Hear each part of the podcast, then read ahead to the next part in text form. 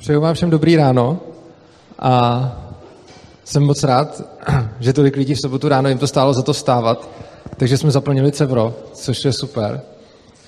A já si myslím, že je hrozně dobře, že vás přišlo tolik a taky mě těší, že krom klasických známých tváří tady vidím i celou řadu neznámých a je to podle mě důležitý, protože tohleto téma, peníze, je něco, co zejména v dnešní době je potřeba mm, nějakým způsobem dostat k lidem.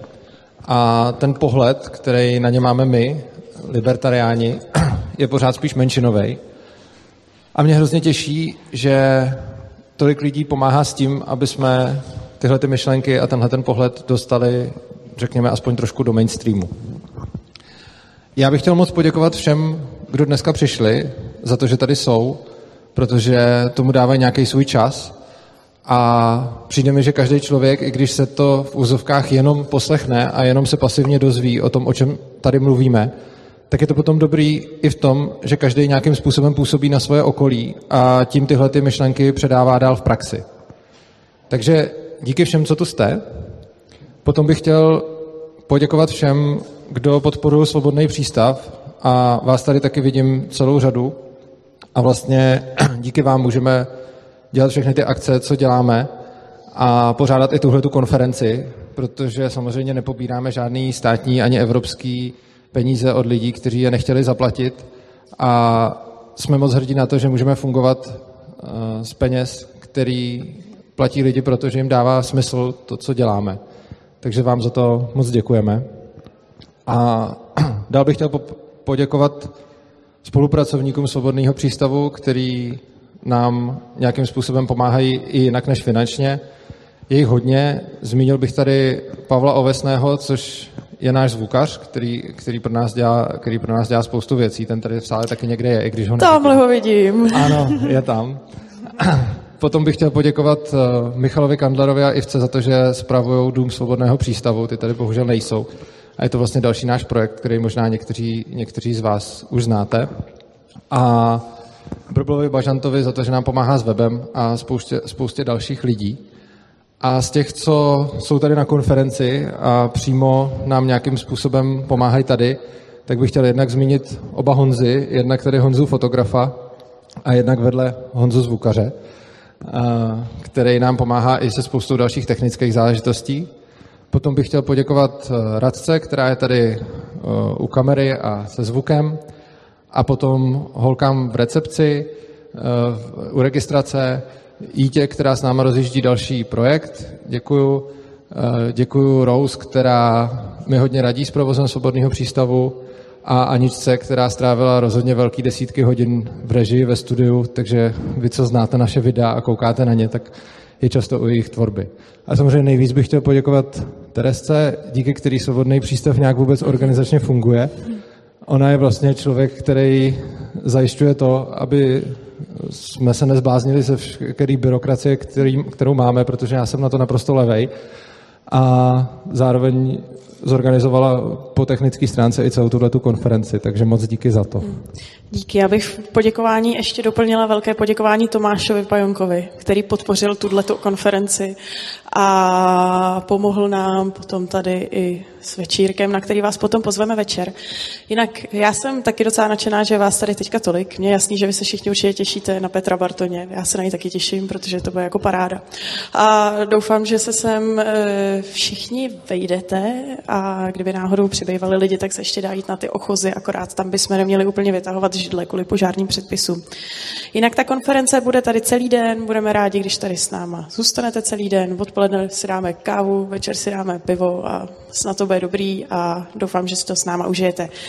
Ještě takový drobný upozornění, bude se tady celý den fotit, bude se dělat záznam eh, z těch přednášek.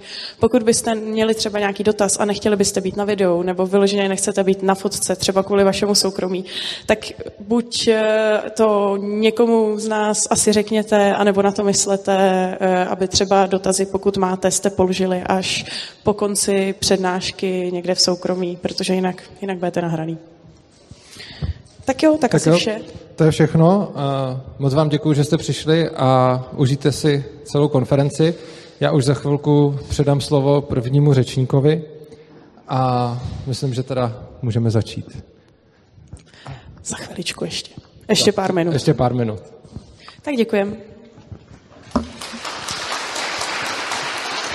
Přivítáme prvního řečníka a je jím Petr Bartoň. Petr Bartoň je hlavním ekonomem investiční skupiny Netland. Vystudoval ekonomii na univerzitách v Cambridge a Chicagu a je členem řady mezinárodních skupin zabývajících se řešením aktuálních ekonomických otázek. Já jenom takhle krátce, protože hodně lidí se na Petra těší a teďka mu předám slovo. Díky. Tak.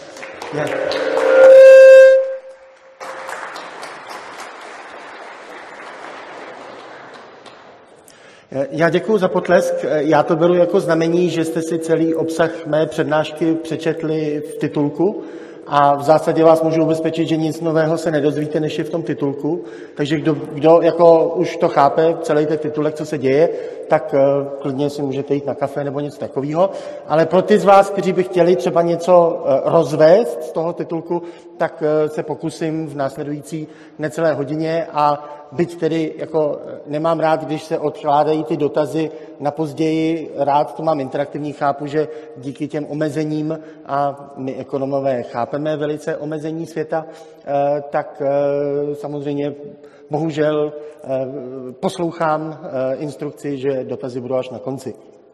Já bych vám chtěl dnes vlastně doplnit to, co mě chybělo z naší základoškolský, středoškolského výkladu dějepisu, kdy celý to, ta otázka nevolnictví, roboty a tak byla prezentována no, podle toho, kdy se to brali. Někteří z vás to mohli mít ještě jako za, za doby marxisticko-leninské, e, někteří později, ale vlastně to nebylo vysvětleno. Bylo to pořád jenom jako bráno, že v nějaké etapě v minulosti tady byla jakoby nevolnictví robota, že to byl takový jako dům na půl cesty mezi tím otroctvím toho starověku a moderní svobodou, ale nikdo vlastně nevysvětlil, proč takhle ten dům na půl cesty vypadal.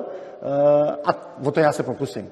Eh, a uvidíme, že v tomhle úvodním obrázku, tohle je eh, obrázek Soho, ale pozor, možná znáte Soho jako londýnské Soho, tohle není londýnské Soho, tohle je birminghamské Soho na přelomu 18. a 19. století, čili za vrcholu eh, britské promyslové revoluce. A v podstatě můžeme říct, že teprve tam skončil peněžní středověk. Proto tedy eh, na konferenci o penězích.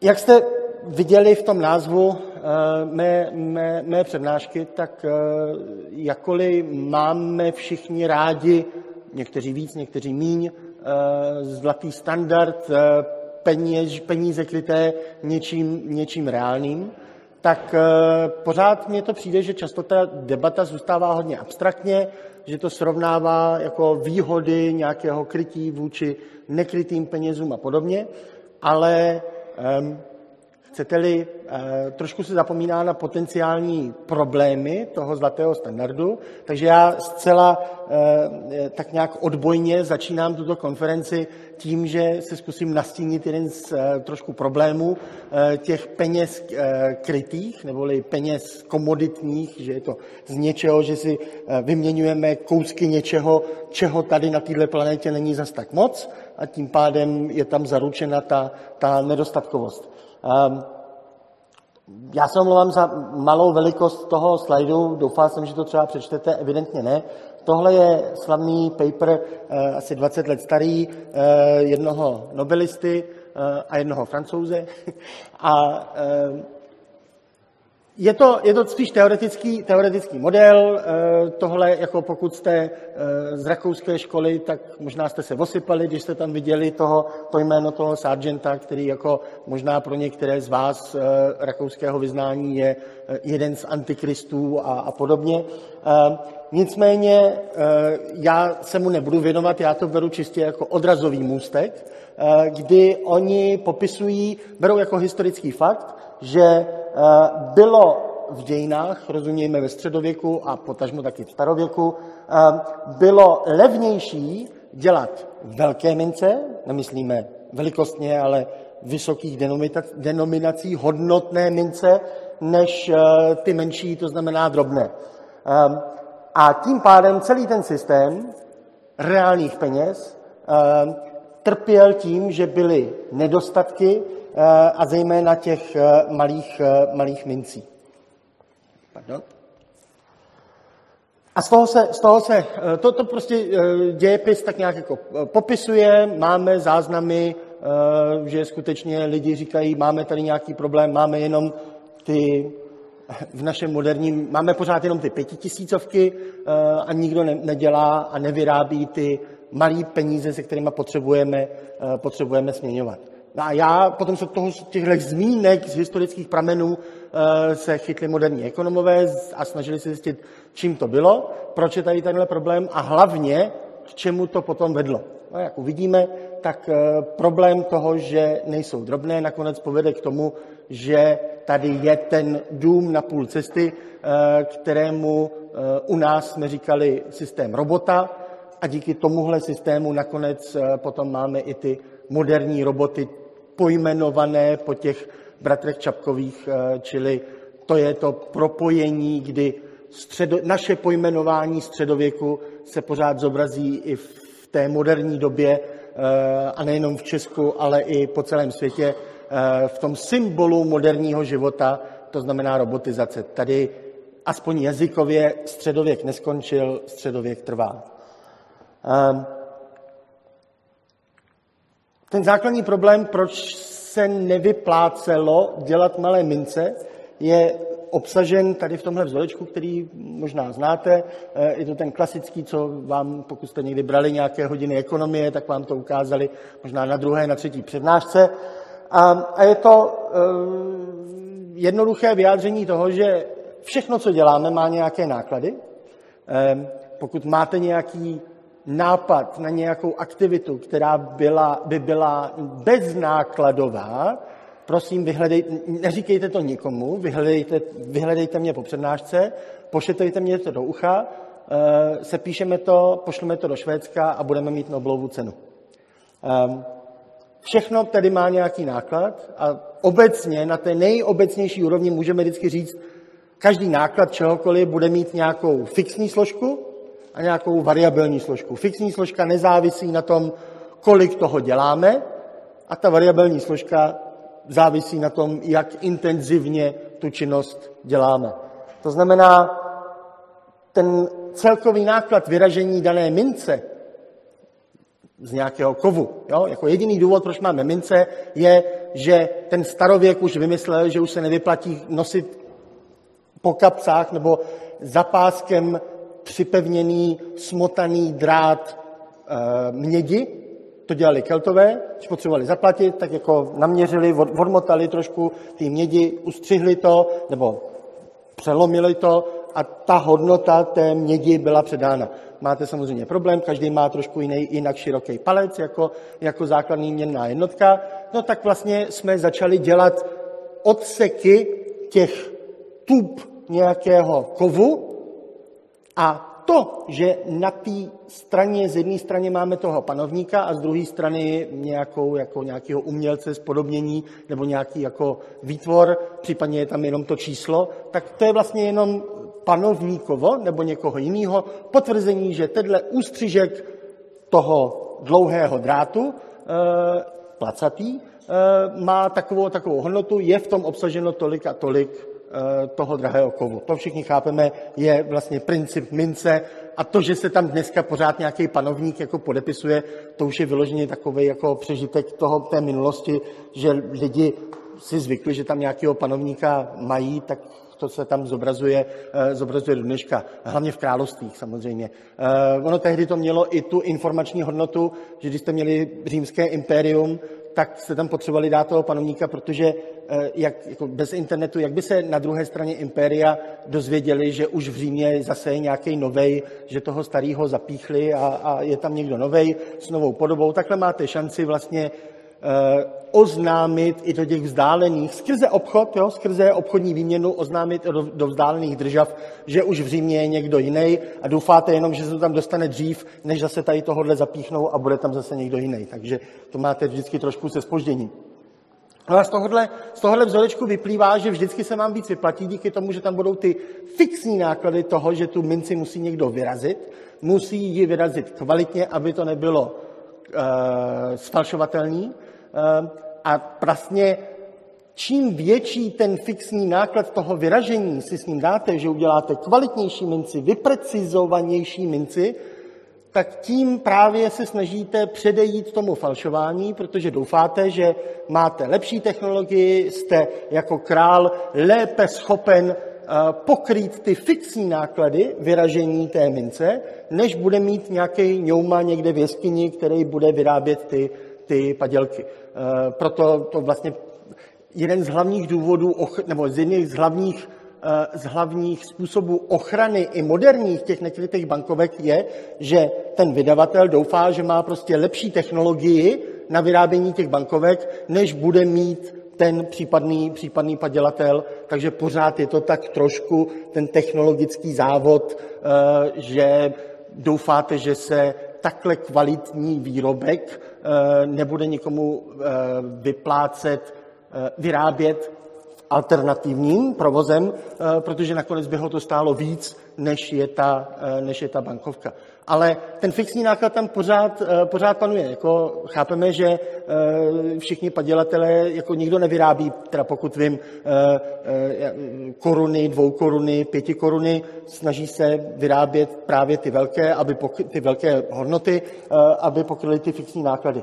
No a takhle to bylo ve starověku, ve středověku stále, to znamená, když už máte fixní náklad s tím vyražením mince, no tak se budete snažit pokrýt ty velké hodnoty, protože potom ta variabilní složka, to znamená objem toho drahého kovu, který je v tom obsažený, se vám lépe rozplyne eh, v tom fixním nákladu toho vyražení, vyražení mince. Takže eh, ten základní postup, jak eh, vznikají ty mince, tak vždycky, jak říkám, ten pokrok od těch starých keltů je v tom, že prostě mám nějaký ten kov, který jsem buď to vyrval z lůna země, nebo mě ho někdo eh, předal za tu moji krávu, kterou jsem mu předal. Eh, a teďka já uvažuju, jestli si z toho nechám v nějaké mincovně vyrazit ty, mince. A nebo naopak, podle toho, jak se pohne ta cena kovu, tak docházelo v určitých obdobích zase, přinesete tam ten, eh, ty, ty mince a řeknete, přetavte mě to zase zpátky na zlato, já si to radši uh, uložím ve formě uh,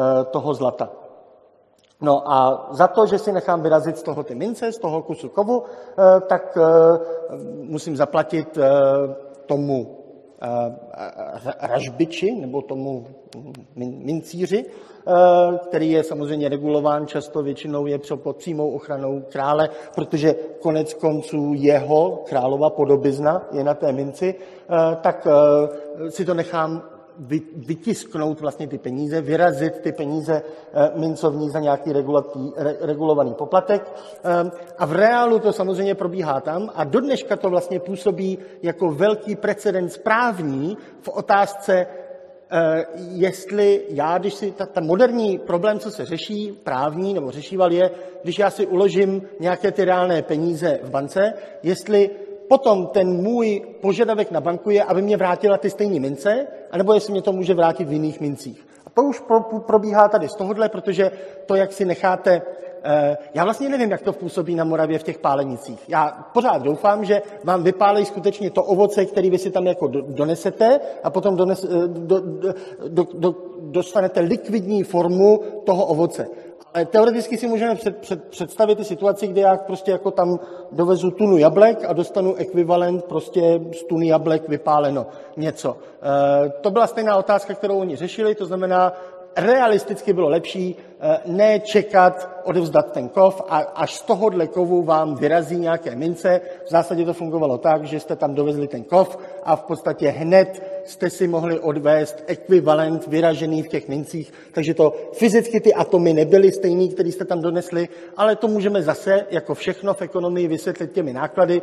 Vzhledem k tomu, jak dlouho trvala ta cesta k nějakému tomu mincíři, tak jste určitě k němu nechtěli chodit dvakrát, protože nakonec by vás ta cesta k němu, nejdřív na odevzdání a potom na vybrání, nakonec mohla stát eh, víc, než kolik vlastně si, jste si nechali proměnit.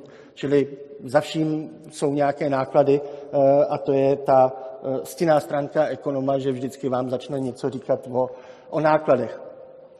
Ten nedostatek těch drobných mincí vlastně byl vždy, ale zejména se začíná projevovat eh, dost citelně od eh, eh, 13. století, vzhledem k tomu, že trošičku, a teďka zase Historici se neschodnou s klimatologi, do jaké míry to bylo kvůli klimatickým změnám po roce 1000 první leden tisíc prostě najednou začalo být trošku tepleji eh, v Evropě minimálně eh, a postupně za ty dvě století, tři století eh, se najednou začíná spolu s dalšími důvody samozřejmě rozvíjet hospodářský život. No a ten, tím pádem ten hospodářský život už zase o to víc pociťuje ten problém těch malých mincí.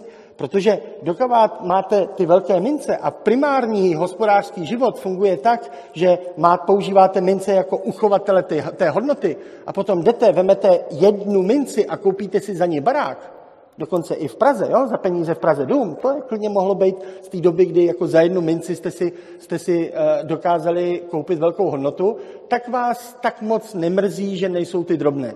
Ale jakmile chcete skutečně rozvíjet ten hospodářský život na té zásadní úrovni, to znamená od spodu nahoru, no tak potřebujete skutečně i ty malé mince a narážíte na ten problém všeobecný nedostatku malých, uh, malých mincí. Um, proto se celkem brzy začíná ustanovovat um, takzvaný uh, standardní vzorec uh, klasického zlatého standardu. Uh, ono se to možná občas špatně interpretuje, že ten zlatý standard je tady kdykoliv Eh, vlastně od začátku, že jako se směňovalo zlato, že jo, eh, a to, že je ten zlatý standard. Ten klasický zlatý standard vlastně začíná v Anglii až v roce 1816, v Americe 1856 eh, a paradoxem zlatého standardu toho klasického je, že vlastně necirkuluje zlato, ale stříbro.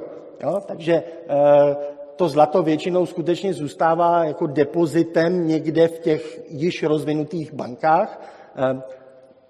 Dokonce můžeme když trošku zeslavíme hlas říct, centrálních bankách tehdy. Ehm, a to, co cirkulovalo, je, je stříbro. Ehm, zase, i tady má Česko nebo Česká oblast samozřejmě vysokou historickou roli právě v té proměně zlatého standardu toho předtím klasickým do stříbra, protože odsud máme zase jeden z krásných historických paradoxů, jedna z posledních zemí v Evropské unii, která ještě neadoptovala eh, společnou, nebo jednotnou, pardon, eh, evropskou měnu, eh, tak my jsme vlastně vymysleli, nebo odsud z Česka pramení ta první skutečná celoevropská jednotná měna pod názvem Tolar, nebo Jáchymovský tolar, který se skutečně stal celoevropskou eh, jednotnou měnou. A to na rozdíl od té současné, která byla zavedena eh, příkazem, tak on tehdy ten tolar zvítězil čistě eh, v tržní konkurenci s ostatními, s ostatními měnami. A protože byl tak úspěšný, tak ho adoptovali Holanděni, protože ti byli tehdy pány obchodu. No a protože Holanděni mají trošku problém s tím T, tak přeměnili D na dolar a dokonce i s tím O měli problém, v té holandštině je to spíš to A, takže z toho dolaru holanděni udělali dáler, který převezli do Nového Amsterdamu neboli Nového Yorku eh, a zbytek je historie, takže s amerického, americkým platidlem se stal ten český dolar skrze holanděny, čili dáler. Eh, jenom lingvistická poznámka, pokud vás nějaký Brit bude opravovat, že ten dáler, že to je hrozně americký přízvuk, že správně se to vyslovuje dolar nebo dollar, Eh, tak ho můžete opravit, nikoli ten dollar je skutečná ta správná americká výslovnost kvůli Holandianům. Ale pořád je zatím ten Jachimovský dolar. Ehm, takže ten klasický zlatý standard máme, že zlato tady je ten, že vlastně všechno je vyjádřeno ve zlatě, které ale tak moc necirkuluje a cirkuluje hlavně stříbro a bronz, potažmo um, měď. To znamená zase, to, jak známe z olympijských her, které údajně má být ten antisymbol peněžních motivací sportovců, kteří tam mají a prostě byl dlouho zákaz vůbec profesionálních sportovců, že jo, až do moderní doby eh, a mělo to být všechno o tom skutečně čistém, eh, čistě atletickém boji, nezávislým na penězích, tak je krásné, že díky olympijských hrám máme ty tři stupně zlato, stříbro, bronz, což je přesně už od starého Říma peněžní systém. Nejcennější mince vždycky zlatá, ta byla rovna trošku drobnějším stříbrným a ty byly rovny ještě drobnějším bronzovým nebo, nebo měděným. To znamená, když uvidíte někdy ty tři stupně, zlato, stříbro, bronz, měď, tak vlastně pokud jste postižení jako já, že tam vidíte tu ekonomii ve všem, tak za, to, za tím tří, třema stupínkama vítězů vidíte ten uh, paradox, uh, že i tam v těch nejčistších olympijských hrách pořád je ta symbolika těch peněz, které, uh, které obíhají. Uh, takže všechno je směnitelné v principu, v principu za zlato, ale ty hlavní jsou stříbro, co obíhá, a bronz a měď. Uh, ta, ten problém s tou adopcí toho klasického zlatého standardu to znamená toho z 19. století, byl vždycky dva zásadní problémy. Jeden je ta záruka, záruka směnitelnosti, eh, aby skutečně všichni si byli jisti, že je tam dostatek toho, toho zlatého, pardon, toho stříbrného či bronzovo-měděného obsahu. Eh, a ten druhý problém, jako vždycky, byl i to nebezpečí padělku.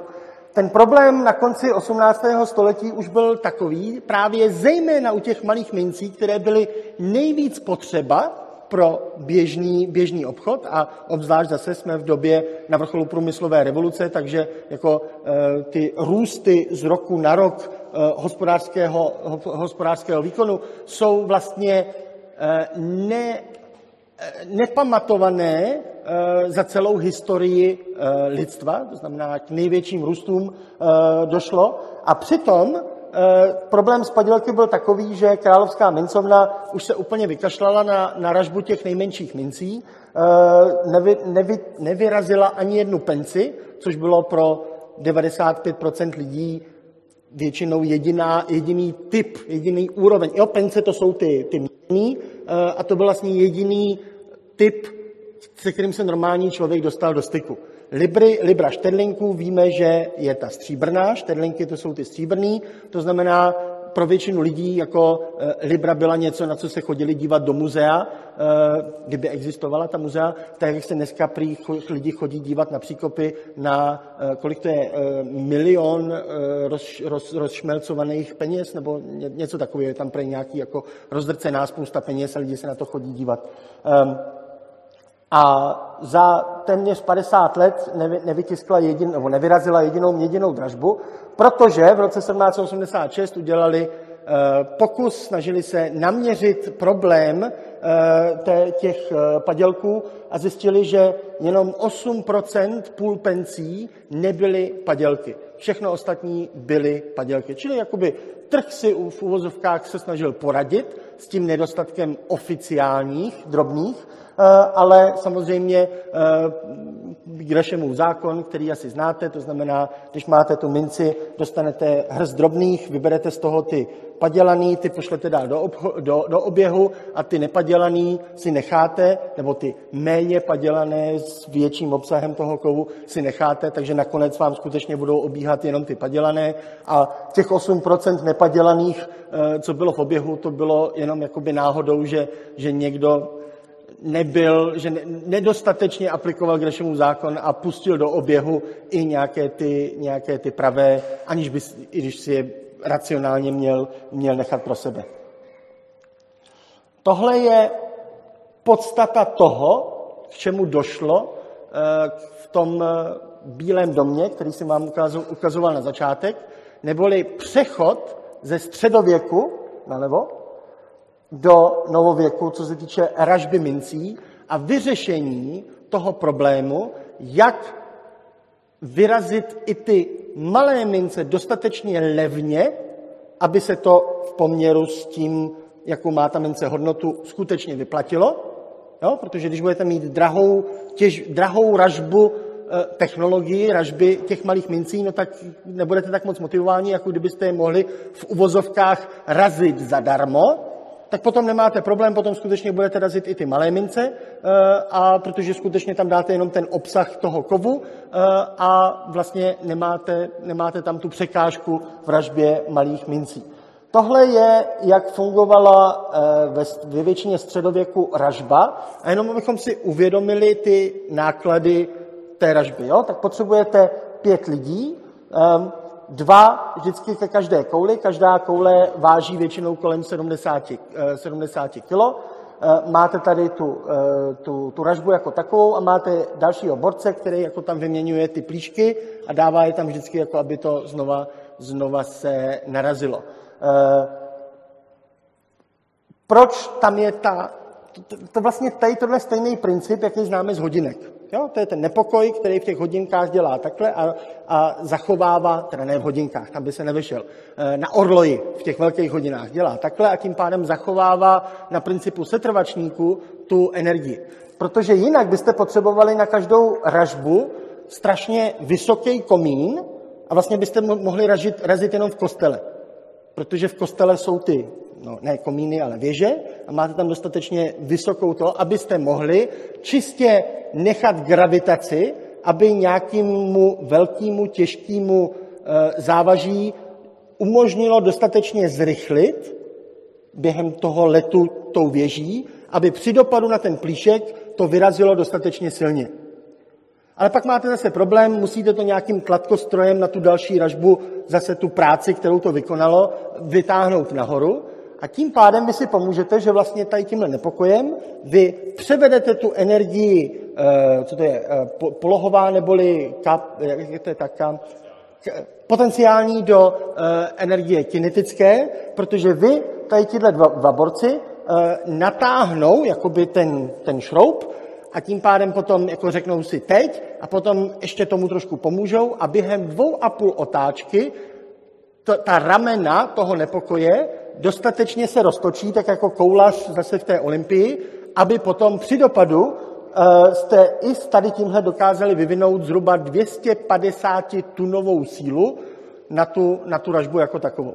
Ale jako, je to strašně drahý, dovedeme si představit, že jako, eh, když budete chtít dělat trošku lepší mince, tak musíte to jako vyrazit několikrát, nestačí to jednou, takže ten dole tomu zase musí přesně na, na, na, narafičit na tu, na tu matici eh, a mm, aspoň to nemusí tahat do výšky, ale vlastně to jakoby nabíjejí takhle vodorovně, takže něco si uvedou. Ale tohle je pořád replikovatelný těmi penězokazy. Um, takže vlastně máte jenom pořád, za prvé je to drahý a je to replikovatelný, takže pořád máte eh, jenom trošičku vítězíte, jakože vlastně musíte jenom chodit a hledat takovýhle přístroje někde v těch jeskyních a vlastně jedinou nevýhodu těch penězokazů je, že v té jeskyni bývá vlhko, takže vám tohle jako dřív zrezne ale v zásadě je to replikovatelná technologie proti těm oficiálním, který to nemuseli mít v jeskyni a tím pádem jim to tak zase rychle nerezlo, eh, celý ten, celý ten přístroj. No a potom se dostáváme přes to, přes ten klíč na konci 18. Eh, století do té moderní ražby. Tohle už je eh, z edvardiánské doby, čili už jsme ve 20. století. A tady už dáma čistě jenom sbírá ty vyražené, vyražené mince eh, pomocí moderní metody, takže už vlastně zase ano, je to hrozné pro všechny odboráře, protože zase další systém, kdy práci vzali lidem stroje, ale tím pádem stačí, když jako jeden člověk eh, pozbírá takhle kolem těch ražeb vždycky jako tu snůžku. Vlastně ona tady hraje, jak, jak byla ta ruská hra s tím vlkem, takhle jak chytal ty vajíčka, tak ona dělá něco takového, že prostě obchází podél ty, jsou v řadě několik těch ražební a vždycky jenom odebere ty mince, potom je sype na jednu hromadu a máte vystaráno. A ten přechodný, ten převodový uh, systém, vynález, o kterým tady mluvím, aha, to je laserovátko tady, uh, pochází od toho pána nalevo, uh, toho pána napravo možná jeho znám, jméno znáte, byť třeba ne podovu, to je James Watt. Ehm, tahle bankovka bohužel nebyla dlouho v cirkulaci, ne snad, že by ji někdo padělal a tak dále, ale blízko poté, nebo brzo poté, co ji celkem nedávno vypreparovali a začali ji dávat do oběhu, tak někdo dostal nápad, že libry už budou plastikové, to znamená, tohle je ta poslední papírová bankovka eh, a tím pádem, že už to bylo blíz, tak blízko k tomu přechodu, jestli jste byli někdo v poslední době v Británii, tak víte, že už dneska tam mají ty plastik, nebo že pořád to jsou papírové peníze, ale je to z plastu, eh, takže je to pořád jako vyžehlený, než, ne, ne, ne, nekrčí se to, eh, ale bohužel nebyly tak moc v oběhu. A to je hrozná škoda, protože pro nás, pro ekonomii, my jsme se konečně dočkali, že v těch plejádách národních buditelů konečně tam dávali, začali dávat v Anglii zajímaví, zajímaví lidi pro nás ekonomy, v Česku ještě ne. Tam jako nevíme, jestli peníze nebudou zrušeny dřív, než se tam dostane někoho, na české bankovky někdo pro nás zajímavý. Ale v Anglii jsme to ještě stihli eh, před eh, koncem bankovek jako takovým eh, o kterém tady jistě budete debatovat po zbytek, po zbytek dne, dneška, kdy skončí jako ty peníze. Eh, ale tady to ještě stihli ehm, a na 50 tu vyrazili poté, co udělali dvacítku a tam samozřejmě mají ekonomové tu, tu milovali ekonomové ještě víc, protože tam byl samozřejmě náš e, největší guru, zakladatel našeho oboru Adam Smith. Takže proto jsme tak jako smutní, že eh, na té bankovce cirkuloval tak relativně krátce. Dneska už to vlastně necirkuluje. Dneska, když dostanete Adama Smitha, tak ho musíte jít někam do banky vyměnit. V obchodě už s ním nezaplatíte a, a získáte nějaký ten plastik. Ani nevím, co je na plastický, na plastický uh, dvacítce. No a ten nalevo, to je ten uh, ne, ne, méně známý, jako všichni víme z těch dějepisů, to i u nás se dostalo, že jako vod, eh, ten eh, parní stroj a všechno. No ale parní stroj a, a vod, to byl, on vlastně, jako to víme, nebo většina z nás se to dozvěděla i na té střední škole, že on to vlastně ve skutečnosti nevymyslel, jenom to trošku zlepšil, takže je to to jako slavný jméno v sérii několika zlepšovatelů, akorát on má to slavnější jméno, ale ani on by se nikam nedostal, kdyby nebylo tady tohohle pána Matthew, Matthew Boltona, který byl uh, jednak uh, měl svoje vlastní zlepšováky, svoje vlastní užití na ten parní stroj, uh, ale hlavně to byl finančník, který uh, to všechno tomu Votovi zainvestoval. Čili, uh, jak vidíme, tak jako uh, ta hlavní ta průmyslová revoluce nebo jakékoliv revoluce, kterým, kterýma prožíváme, primárně nejsou determinovány tím, jestli někdo něco vymyslí, jako nápadů máme všichni jako spoustu. Eh, ten klíč je vždycky mít nějakého investora, který vašemu nápadu věří a skutečně se za vás postaví a potom to teprve dovedete do úspěšného konce. Takže eh, aspoň pro nás, pro ekonomy, ten pán nalevo je důležitější než ten pán napravo a aspoň tady angličani je dali do toho, do toho spojení na té 50, aby oba dva se tam dostali. No a ten eh, Matthew Bolton, zatímco Watt samozřejmě zase eh, spousta eh, je krásných debat v libertariánských kruzích o tom, do jaké míry Watt tím, že si to nechal patentovat, tak ve skutečnosti jakoby sice něco vymyslel a na druhou stranu zase zpomalil to rozšíření toho svýho typu parního stroje a zase na těch datech se dá vysledovat, že k tomu hlavnímu rozšíření toho eh, parního stroje dochází většinou až poté, co jako expiroval ten, eh, nebo vypršel ten, eh, ten patent a tak dále a spoustu lidí vám bude říkat, no a tím pádem, kdybychom nestratili těch 20-30 let, nebo kolik to tehdy bylo, tak už dneska lítáme na Mars, jako na dovolenou a tak dále, protože se to všechno zpomalilo. Jsou to krásný, jako co by bylo kdyby, nevíme, e, nicméně ten Bolton, zatímco e, Watt se staral o ten svůj patent, aby hlavně ho nikdo nemohl zadarmo skopírovat, tak šel a nelenil a využil to tady v tomhle, což je právě ta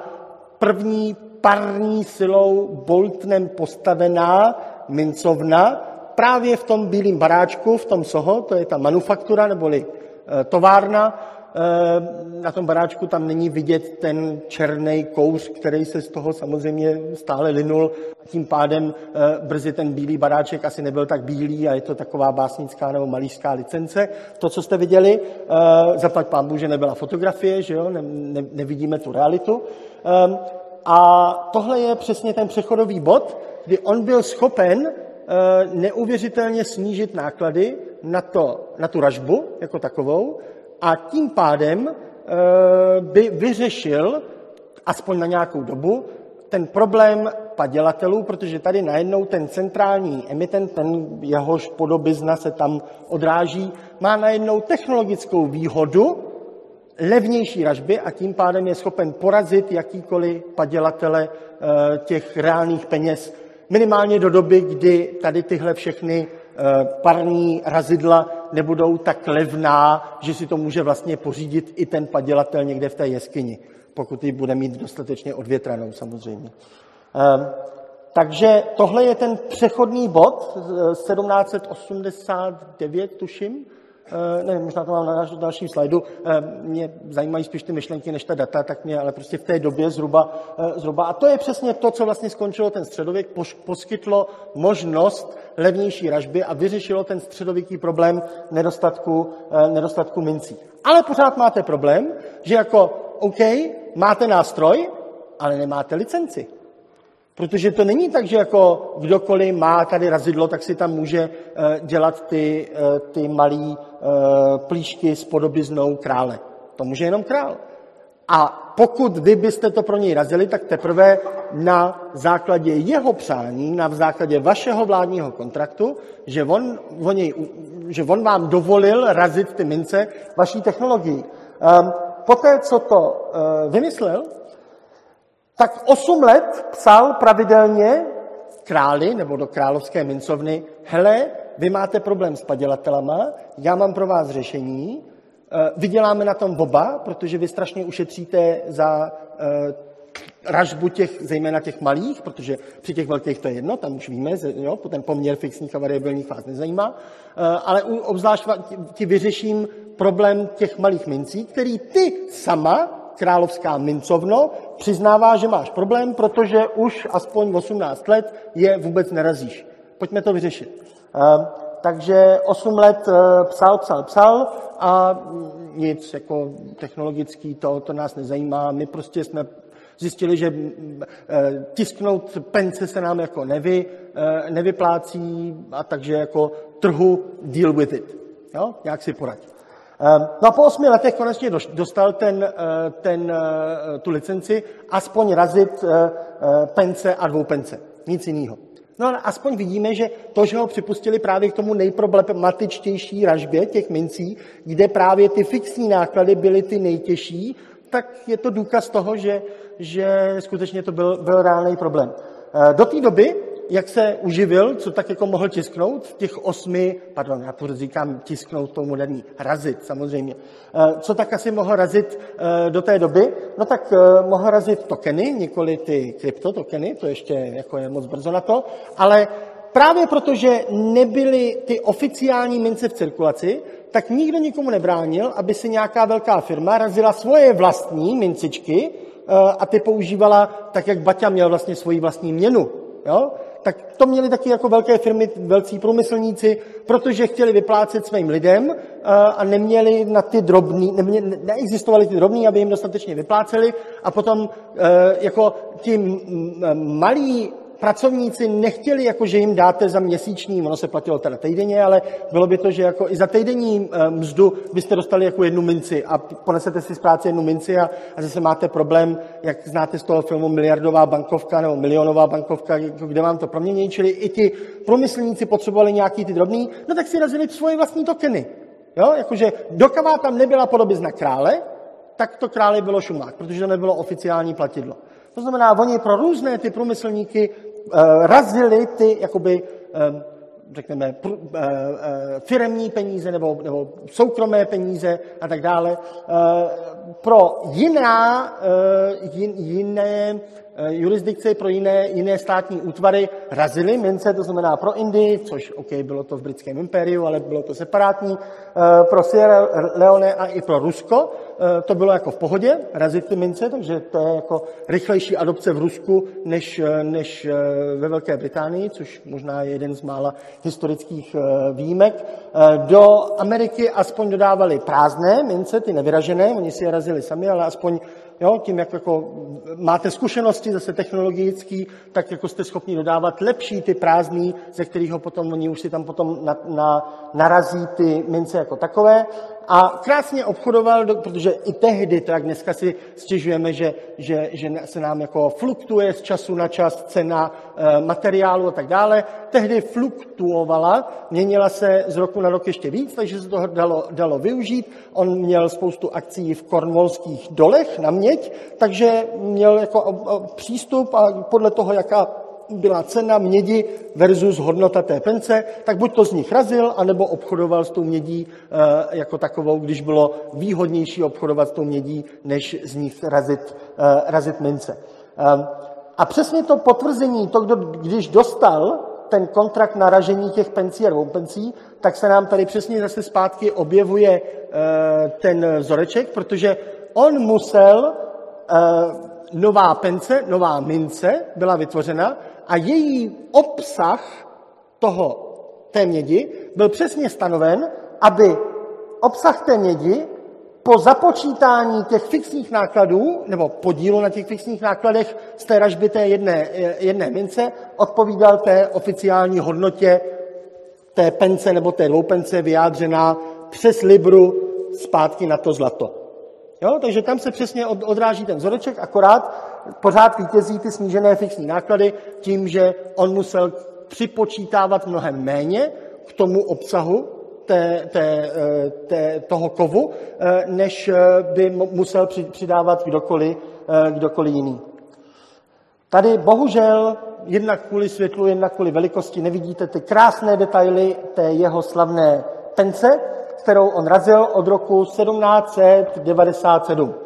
Jo? Po těch osmi letech toho nabízení se eh, to, eh, tak králi Jiřímu III., takovej ten trošku bláznivý s tou modrou močí a tak, tak konečně, asi ne on, ale jeho komoří, jako mu dovolili, OK, dali mu licenci, raš tady tuhle penci. Byla to super pence, tadyhle v těchto částech je tam přímo podpis SOHO té, eh, té továrny v Birminghamu, kde to, eh, kde to razil. Zase i tu eh, na té pravé straně, to, jak jsem říkal, nalevo máte vždycky toho, toho vladaře, napravo máte nějaký, nějakou kulturu, tak i tady tohle byla historický moment, kdy ta slavná dáma zvaná Británia, která byla často na anglických platidlech už od doby Římanů, kteří ji tam vlastně jakoby dodali, tak tady je proměna, že od Římanů celou dobu ona měla kopí v ruce a teď má trojzubec, protože je to zase, aby se ukázalo, že nyní Británie vládne světu skrze svá moře a skrze panování světovému mořskému obchodu, takže dostává trojzubec. Eh, tady v těchto místech vidíte taky ozbrojenou loď, zase symbolika toho, toho námořnictví. Problém s tady tímhle byl, že ta pence byla strašně velká. Jako super, konečně máme, máme drobný, to je jako fajn, ale kdo se s nima má tahat? Jo, pořád máme díry, dělá nám to díry v kapsách a tak dále. Mimochodem s těma kapsama byl vždycky problém. A zase to souvisí s tím zlatým standardem.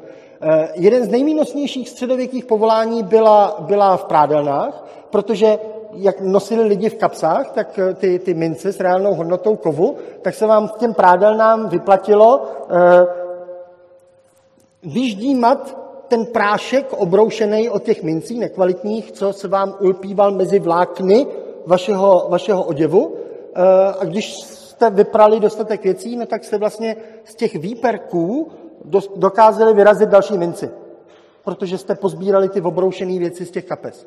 A tady zase problém s kapsama, eh, byly příliš velká, nikomu se s tím nedalo, nechtělo tahat, takže potom byla nová verze. Jo, další proti těm padělatelům, tak jak dneska máme ty, eh, nevím, jak se tomu říká, nejsem numizmatik, na tom, na té obroučce té mince jsou tam takový ty zá, zářezy, aby, nebylo, aby bylo vidět, kdyby z toho někdo něco ustřihnul nebo právě obrousil, tak tohle bylo další věc, co byla blbě padělatelná, že tam máte ten vystouplej okraj, taky se tomu říkalo kolo odvozu, že to připomíná to kolo odvozu a to taky měli prej padělatelé dost velký problém znápodobnit, ale hlavně, co bylo méně znapodobnitelné, je skutečně ty tří rozměrné reliefy a, a ty vnady té Británie tím, že mohly být vystouplejší než od té běžné ražby, kdy vlastně jste to měli většinou jen jako, jakoby dvourozměrný. Jo? Prostě byla ta základní plocha a nad tím byl relief té podobizny, ale neměli jste tam tu gradaci. A tady skrze ty vnady té Británie jste mohli vidět, že to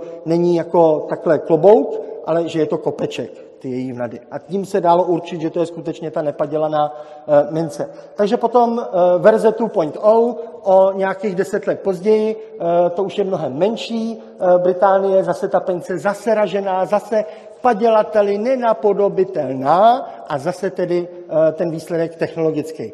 Takže tohle je ten konec, jak jsme konečně vyřešili ten problém středních malých mincí ve středověku, ale než tohle všechno se vyřešilo, tak máme pořád ve středověku ten problém, který vám tady velice jednoduše vysvětlím eh, a pochopíme, jak nakonec dojdeme k té robotě. Eh, pořád se budeme odrážet od toho, od toho vzorečku. Eh, středověká ekonomika byla založena na systému panství, kdy panství my, my většinou chápeme jako geografické, jo? panství frýdlandské, panství takové a takové. Panství je, je uh, popisnou jednotkou ne geografickou, ale uh, je to vlastně ten základní systém ekonomický.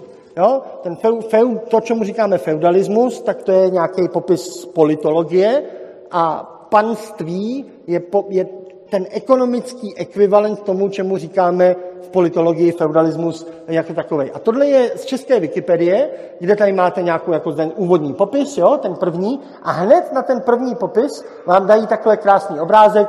Sedláci odevzdávají daně pánovi. Dřevoryt z 15. století. Tak se podívejme na ten dřevoryt. Eh, Absolutně nevím, co mu předávají, tady tohle. Jo? To nevím, nevím, co to je, jestli to je nějaká divná nádoba, zase kdo by dělal tehdy okružní nádoby, nevím.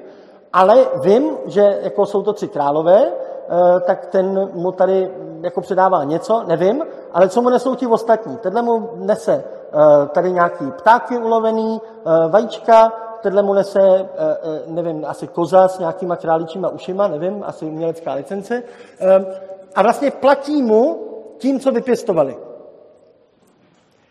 Pokud mu skutečně platí tím, co vypěstovali, tak tam se nevolnictví a roboty nedobéřete. Takže my musíme vysvětlit, proč tohle je vlastně ten ideální stav, protože tohle je idealizovaná podoba, kde mu předávají skutečně věci, co vypěstovali, a to by bylo řešení pro ten nedostatek peněz nebo drobných, kdyby to bylo v ideálním systému. Jo, prostě nemůžeme ti dát peníze, protože uh, Báťuška car nevytiskl dostatek drobných, zase nevytiskl, nevyrazil dostatek drobných, tak ti tady dáváme kozu. Dáváme ti tadyhle vajíčka, dáváme ti tady něco, nevím co, uh, v tom, v tom, tom. Ale ono to nebylo ani tak dobrý. Ono to bylo horší a tím pádem se dostáváme k robotě.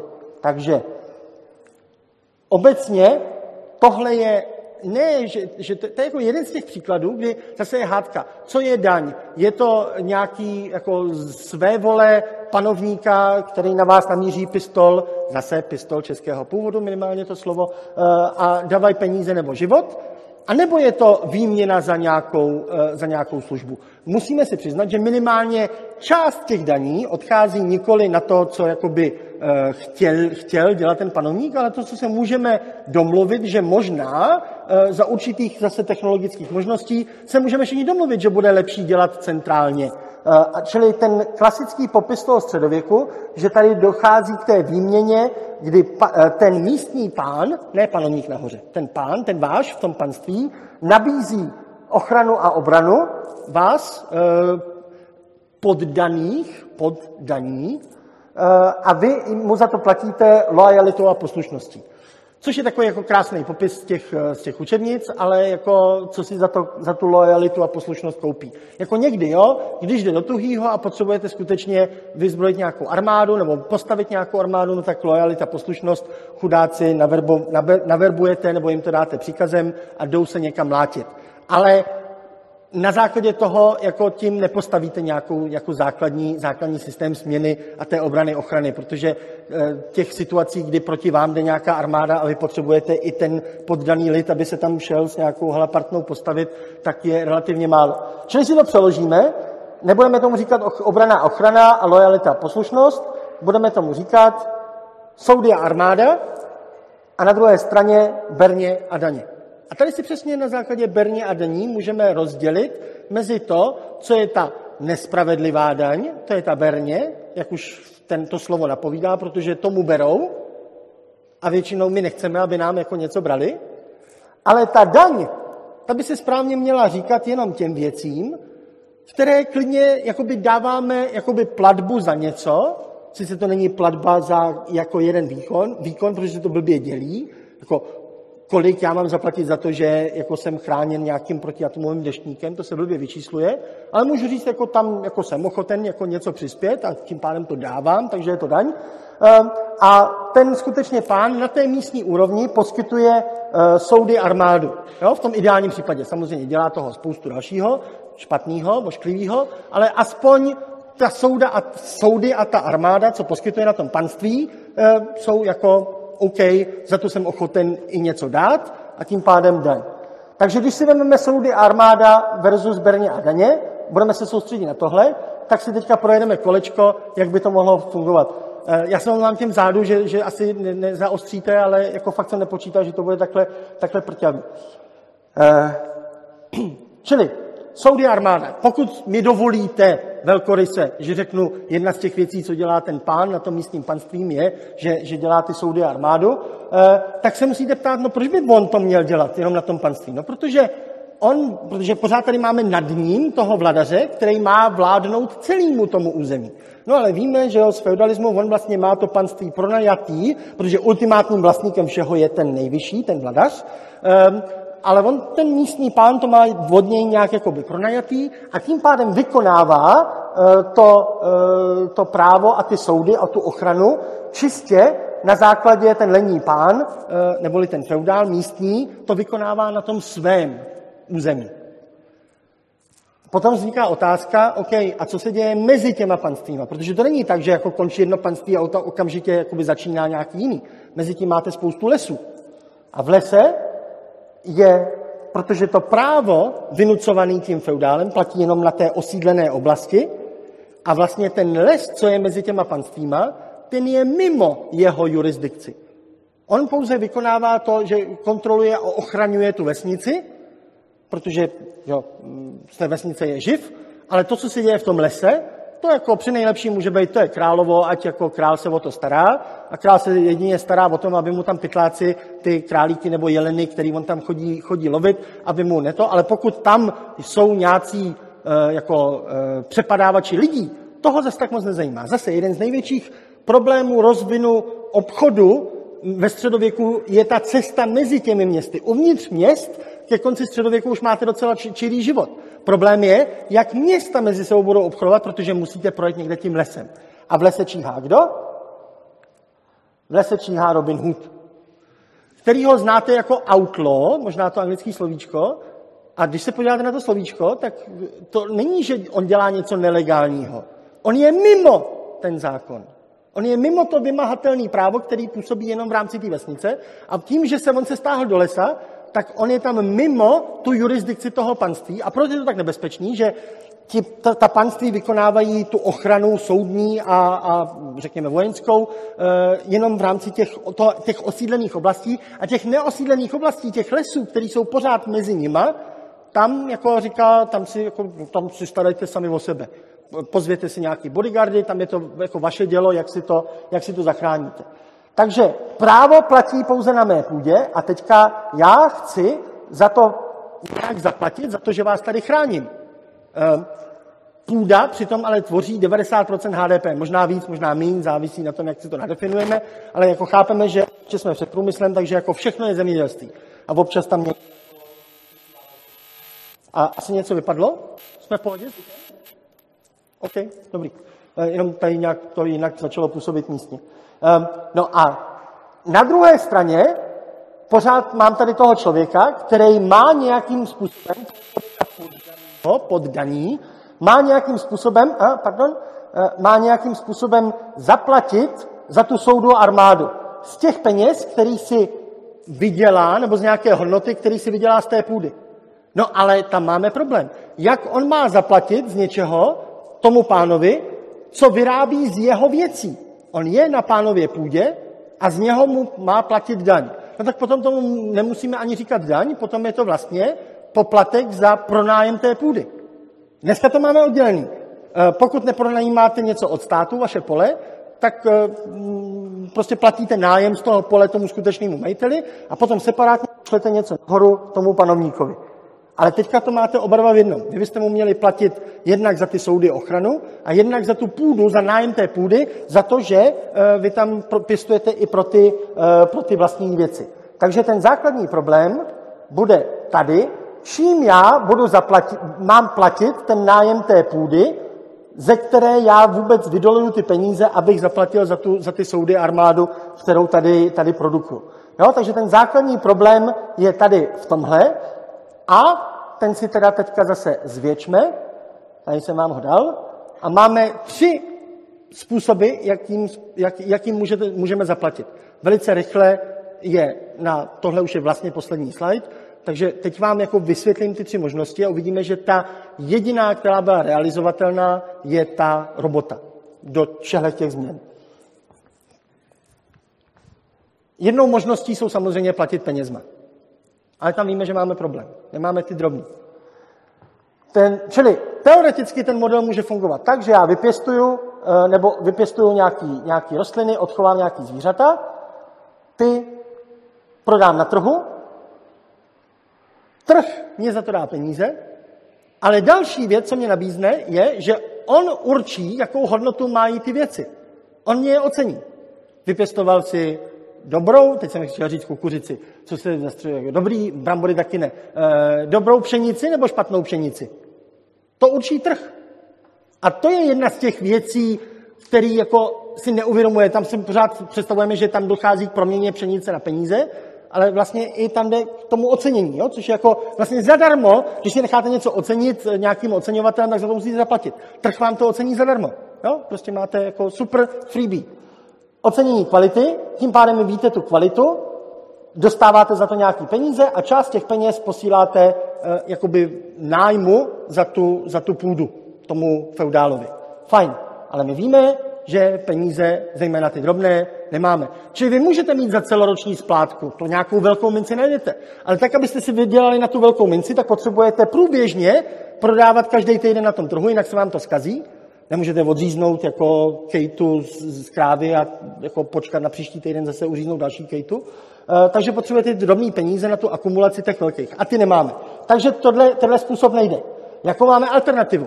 Máme alternativu, to, co jsme viděli na tom obrázku. Platíte feudálovi eh, v těch kozách a v, v tom dalším, co jste mu tam jako přinesli jako tři králové, ve věcech. Jak by fungovalo tohle? No ještě jednodušeji. Zase vypěstuju, odchovám něco a rovnou částí toho zaplatím. Hele, tady se mě narodili tři kozy, tady máš jednu kozu jako nájem. Super. Problém? Oni se s feudálem ne- neschodnou na kvalitě té kozy. Pokud budete mít sepsaný s fedálem eh, kontrakt, eh, dej mě eh, jednu čtvrtinu svých odchovaných koz, tak pokud jste odchovali tři kozy, tak máte problém nedělitelnosti kozy, jo, to jako známe. Ale i když byste měli čtyři kozy, no tak mu dáte tu nejmíň, jako, co bude jako chromá nebo něco takového. Jo? To samé u těch, u, u těch výpěstků. Tak mu dáte ty polosknilé věci a necháte si ty velký. To znamená, tím, že vy jste nebyli schopni využít toho trhu na ocenění té kvality, tak uh, nemáte vůbec jakoby garanci toho, kolik to je ta hodnota a tím pádem si mu, musíte maximálně tak hádat s tím feudálem o to, hele, dej mě tam tu kozu. Ne, tu ti nedám, já ti dám tuhle kozu, ale já chci tam tu. To samé s tou pšenicí. Ty mě dáváš tu škaredou, já chci tu hezkou pšenici a tak dále. To jsou obrovské náklady, kdy ty lidi pořád potřebují dělat něco jiného. Jo? Jako jste jenom trošičku nad hranicí přežití. Nemáte čas na takovýhle hádky. To znamená díky zase transakčním nákladům, na tohle vyhádávání se, ani tato cesta není schůdná. Proto jediná cesta, která vám e, zbývá, je zaplatit ani ne penězma, ani ne plodama, ale časem. To znamená, že kvůli té při o produkci feudál řekne, OK, na své části máš nějaký pole, na té polovině, co si tam pěstuješ jako svoje, do toho mě jedno, pěstuj si tam, co chceš, ale ta polovina, kterou ty bys mě zaplatil, a teďka je to jen polovina nebo čtvrtina, jo, rozumíme si, tam ty budeš pěstovat, nebo dva dny z toho týdne, ty budeš pěstovat to, co já chci, na té mý části, ze který se shodneme, že to, co se vypěstuje tady, podle mých instrukcí, půjde na moje konto. A to je v zásadě podstata nevolnictví.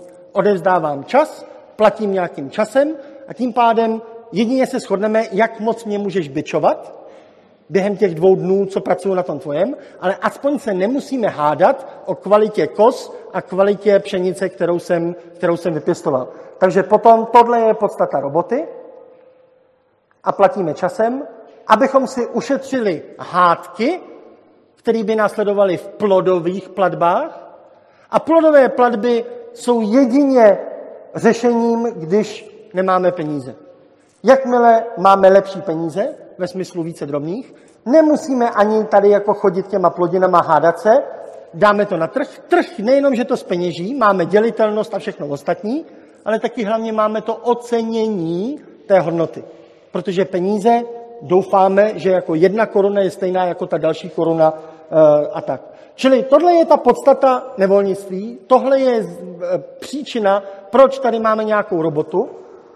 Ehm, kdy přichází svoboda po této robotě? To první osvobození západní Evropy přichází po eh, černé smrti, která se prožene Evropou, přichází tady a udělá takový kolečko po Evropě a severem zase odchází. Nám se to hodně, ho, hodně vyhnulo. A tím pádem, že po, eh, po mrtví um, eh, zabije eh, třetinu až polovinu poddaných, tak najednou eh, máte dvě možnosti, eh, jak to vyřešit. No buď to místo dvou dnů, teďka budete o těch poddaných trvat na tom, aby čtyři dny pracovali na vás, jo? protože potřebujete od poloviny lidí mít, ten, ten feudál nechce jíst mít, on chce jít stejně. Eh, takže to, co udělali za dva dny, tak teďka polovina lidí musí udělat za čtyři dny. A to si říkali, to už, je, to už je jako hodně, to potom my umřeme. To znamená, potom se to v západní Evropě nahrazuje tím, že si navzájem přetahujeme poddané. A jak přetáhnu podaný od, od jiných? Já snížím to, kolik mě musí platit. Jo? Takže to je západní řešení. Eh, bohužel na východě se nás téměř nedotklo, protože u nás to moc nepomřelo. Trošičku byla šance po 30-leté válce, protože u nás v tom pomírání 30-letá válka udělala to, co na západě udělala e, Černá smrt. Ale bohužel u nás padlo politické rozhodnutí, že místo, abychom šli tou cestou uvolňování a převádění té renty na peníze, tak jsme šli cestou druhého nevolnictví a naopak se utužovalo a říká se, jo, jo, jo, čtyři dny, i když si minule měl, jenom před válkou si měl dva dny, teďka už nebudeš dávat čtyři. Tak to je jenom na nějakou jinou přednášku, čili se s váma rozloučím tady tím závěrem. Peníze vás neosvobodí, Mějte, mějte to v paměti celý den, o tom ty peníze nejdou, akorát občas trošku jo. Tak, díky a dotazy. No, už nejsou, čas? No.